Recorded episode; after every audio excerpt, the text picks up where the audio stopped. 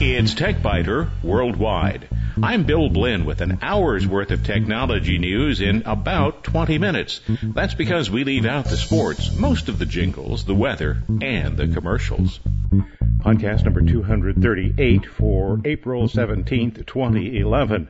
Recorded April 15th. Tax Day. Sort of.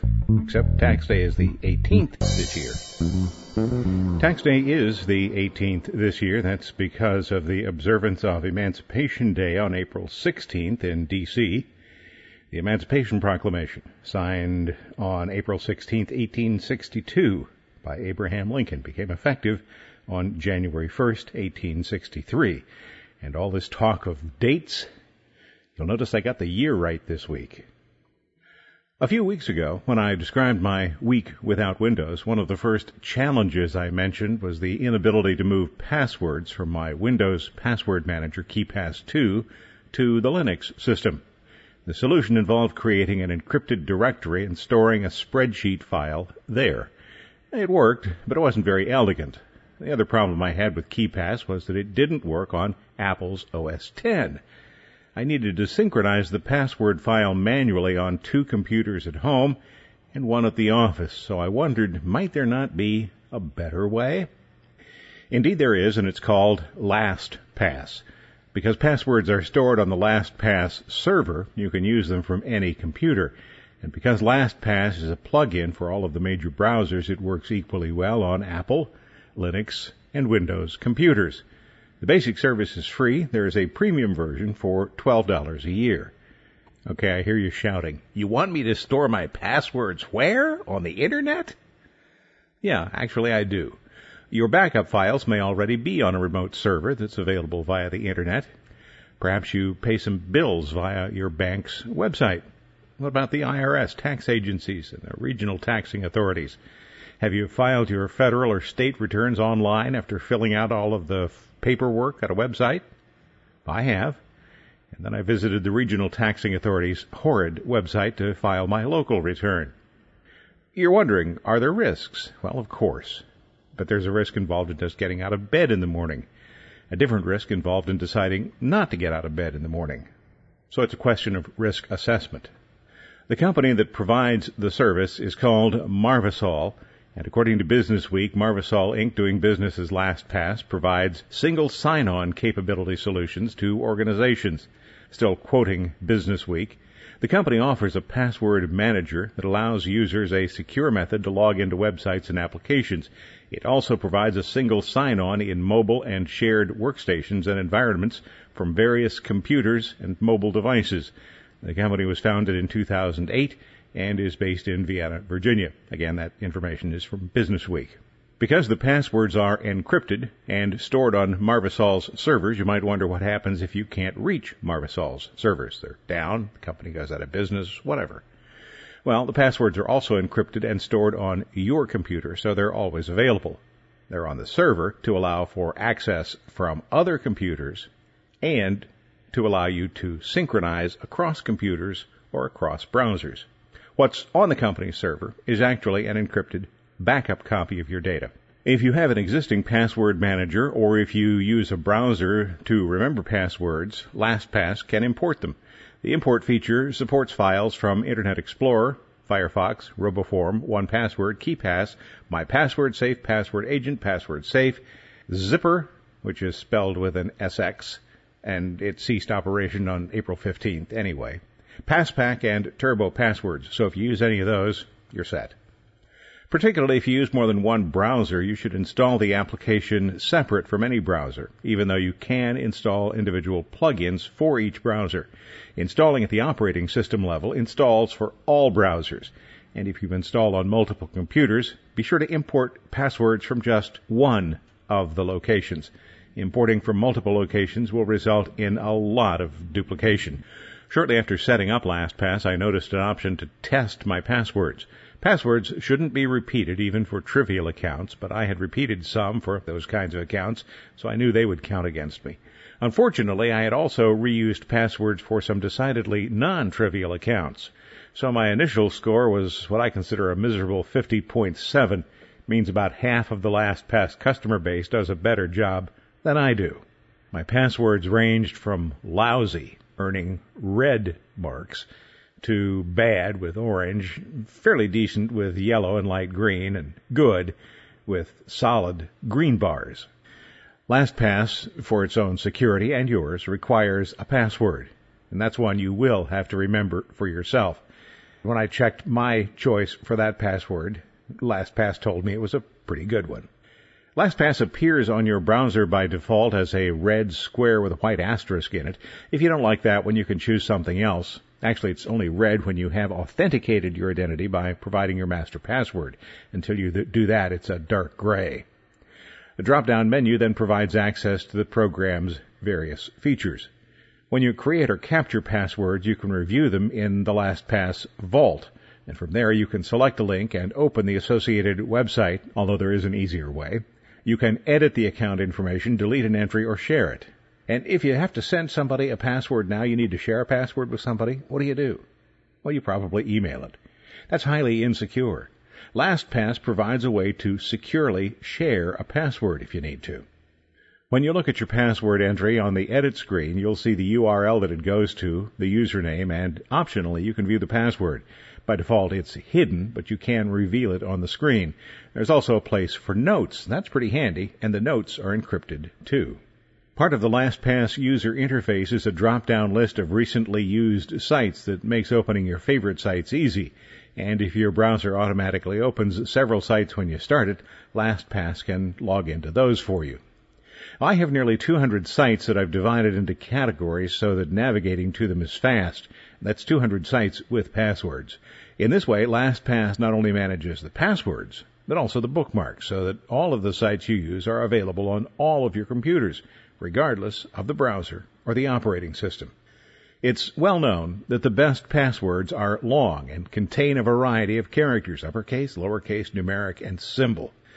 The problem, though, with a password such as uppercase C5 exclamation point 6, uppercase E, lowercase t, lowercase q, caret, uppercase A, uppercase S, percent sign, uppercase A, lowercase m, lowercase h, uppercase t, is that nobody can remember it. Do you have any idea what I just said? People write down secure passwords such as these, and that instantly makes them insecure. Because LastPass remembers the passwords, you can use these high quality passwords even for trivial sites. LastPass can fill in forms too with whatever information you provide on a per profile basis. You might have one profile with your home billing and shipping address, a Visa card, and your home email. Another profile might have your home billing address, a business shipping address, an American Express card, and your office email address. If you do a lot of online shopping, you'll find that to be a real time saver. Another useful feature is the ability to store secure notes in LastPass, and these are separate from the secure notes that are actually associated with a username and password. You can create a secure note that is not associated with any account and use it to store things like social security numbers for all members of your family or driver's license numbers. It's a good way to store any information that you might need but probably won't remember. As long as a computer with internet access is nearby, you have access to the information. So now the alarm bells are probably really ringing in your head. I essentially just mentioned using a public computer to access your own personal data. Yes, you actually can do that safely. If you log on to the LastPass website, no files are stored on the public computer. None at all. If you're using an untrusted public computer and need to access your LastPass data but are hesitant to do so because of potential keyloggers, for example, LastPass provides one-time passwords as an option for securely accessing your account. A one-time password is, as the name implies, a password that is used exactly once. You set it up in advance. Typically, you'd set up a list of them. You carry around the list with you, and you can carry it around in the clear because nobody knows what it is. When you need one of the LastPass one-time passwords, you use it. That allows you to log in but that password then becomes invalid, can never be used again. So even if a keylogger gets it, doesn't matter. Using the LastPass web interface to log on to one of your secure sites won't expose the username and password either, but you may still be concerned about sending and receiving data securely, even with a secure connection if you're on a public computer. So use those features with care. When you log on to the LastPass website, you'll find additional management options. You can delete multiple entries simultaneously or move a lot of entries from one category to another if you want to. LastPass also reports to you the IP address, time used, and browser type that corresponds to recent uses of your online account. Assuming you use a secure password for LastPass, you'll probably never see anything that's very surprising when you look at that screen. The local copy of your passwords is stored in an encrypted file. You'll see a section of my encrypted file with all my passwords on the TechByter Worldwide website. You won't be able to read it, and neither will anybody else. LastPass provides several useful recommendations for making your passwords more secure. For example, eliminate duplicate passwords. Having identical or similar passwords for multiple websites is dangerous. LastPass's security analysis clearly identifies sites when that happens. You should then manually visit each of the sites and change the password to something that is both unique and strong. LastPass ranks passwords. Weak passwords should be changed to something more secure by visiting the website and changing the password. LastPass can generate the password and automatically update the account record. If you have several hundred accounts, this might take you all day, but it's time pretty well spent. Obviously, you should stop storing passwords insecurely. Storing passwords in a browser or on scraps of paper in an email or any format that's unencrypted is a needless, serious risk. When you install LastPass, the installer will offer to import passwords from your browser and can then optionally delete them from the browser. And some people will consider this just a little over the top. LastPass recommends using a multi-factor authentication scheme. This is an advanced feature, but it's available even in the free version. It significantly increases the security of your confidential information. Users of the premium version can elect to use a YubiKey multi-factor authentication device. You have to purchase that separately. Increasing security also increases complexity and simply logging on will take you longer. So whether the extra trouble is worth the enhanced security is something that every user must decide individually. And I spent some time trying to improve my own score. I spent a few hours working to eliminate some of the duplicate passwords, and my score was 70.1%. That put me in 8,671st place. That's better, but there's still room for improvement because some passwords are by design shared across multiple corporate entities, I will always have some duplicate passwords. And I may not spend a lot of time improving my credentials for newspaper sites.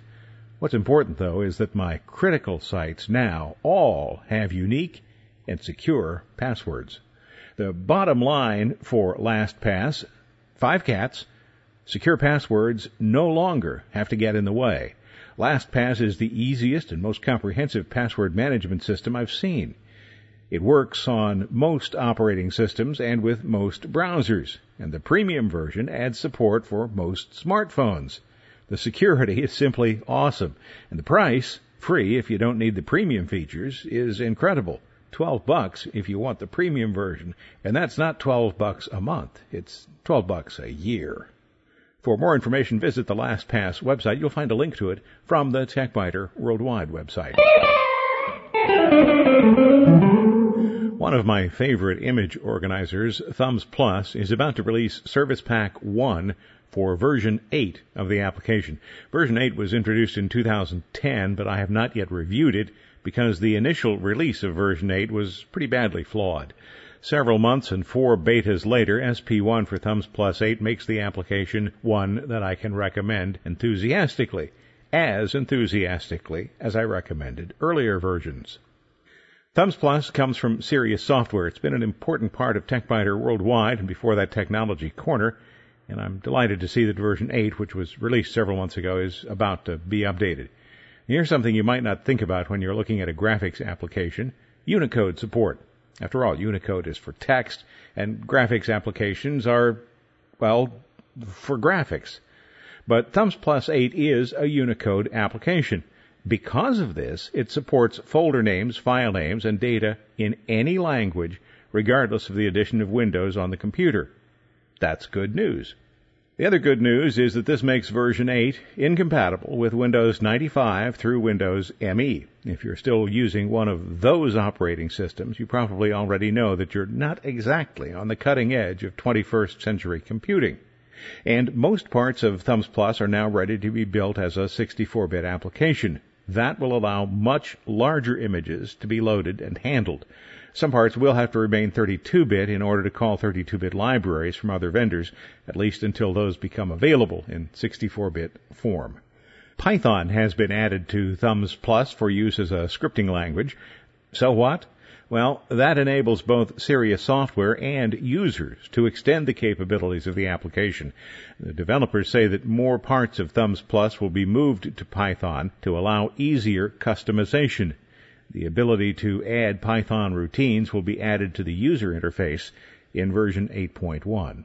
Several important features were broken in the initial version 8 release, but most of those have now been fixed.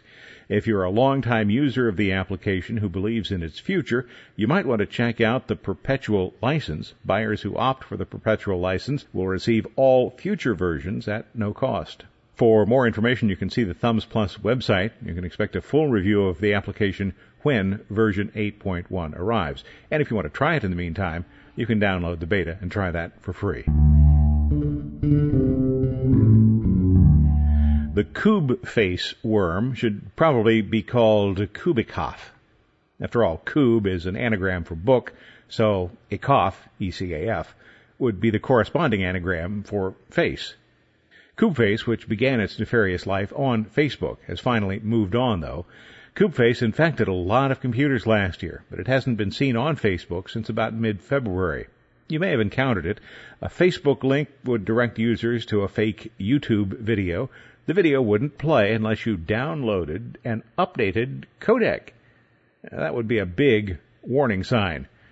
The codec, of course, turned out to be a malicious application. Security specialists considered Koobface to be among the most serious social networking threats. The attack vector was via private message with a link to the supposed video, and often the links were obfuscated through URL shortening utilities such as goo.gl, tinyurl.com, and bitly. The attackers appear to have monetized their service by using compromised computers to send spams for fake drugs. The command and control system consists of at least 150 servers that maintain a botnet of indeterminate size. Facebook began actively blocking Koobface attacks last year. Eventually, that apparently forced the fraudsters to try other means. In short circuits, I wonder, could this be considered a flip-flop?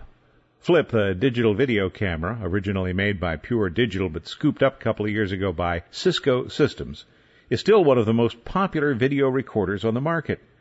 Cisco's killing it anyway.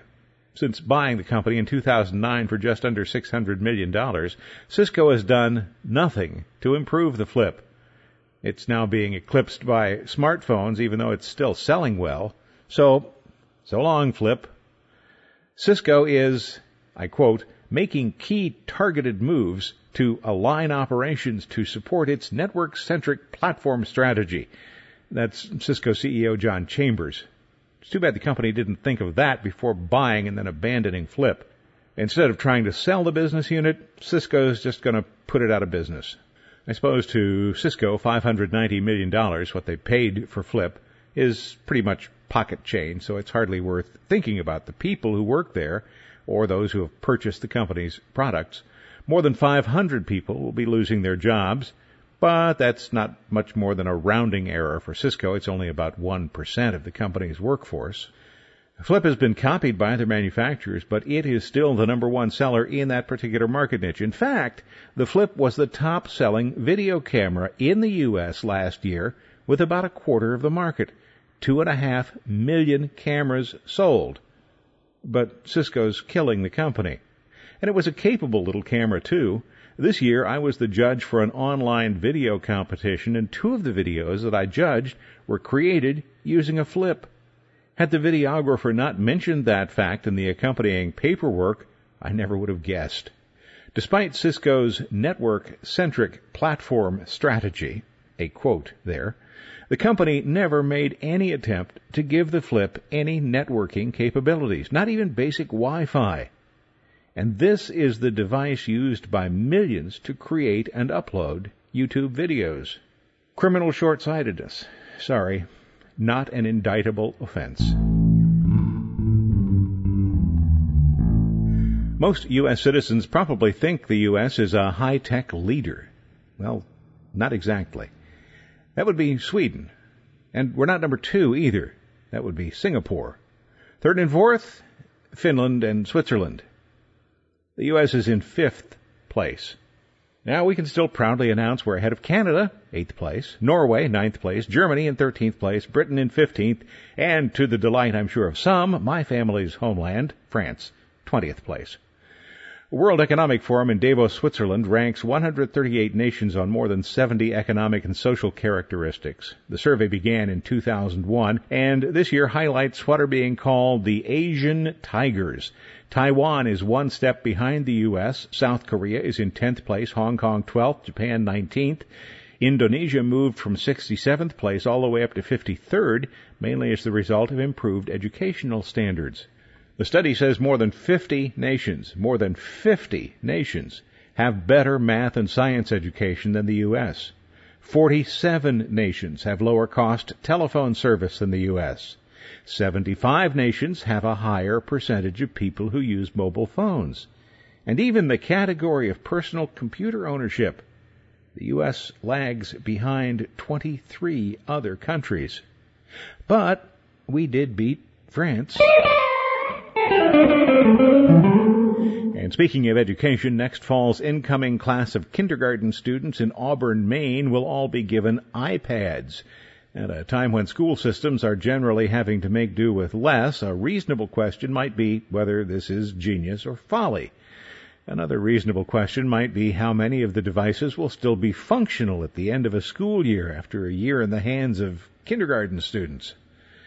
The district will have 300 five-year-old students, so that's an expenditure, assuming some sort of discount of at least $120,000. The iPads will be used to teach letters, numbers, drawing, and music, according to Superintendent Tom Morrill. Maine became the first state to give all 7th and 8th graders Apple laptop computers. That happened in 2002. Since then, the program has grown and about half of all Maine high school students are given laptop computers. Some education experts say that overall computers are not a good investment for schools, but others point to the ability of those devices, and particularly devices such as the iPad, to interest and engage students. Morrill says most of the criticism he's heard so far centers on the cost. The plan is to raise money for the hardware from foundations and from federal, state, and local government agencies. Thanks for listening to TechByter Worldwide, the podcast with an hour's worth of technology news in about 20 minutes. I'm Bill Blinn. Check out the website www.techbyter.com. And if you like, send me an email from there. Thanks. Bye bye.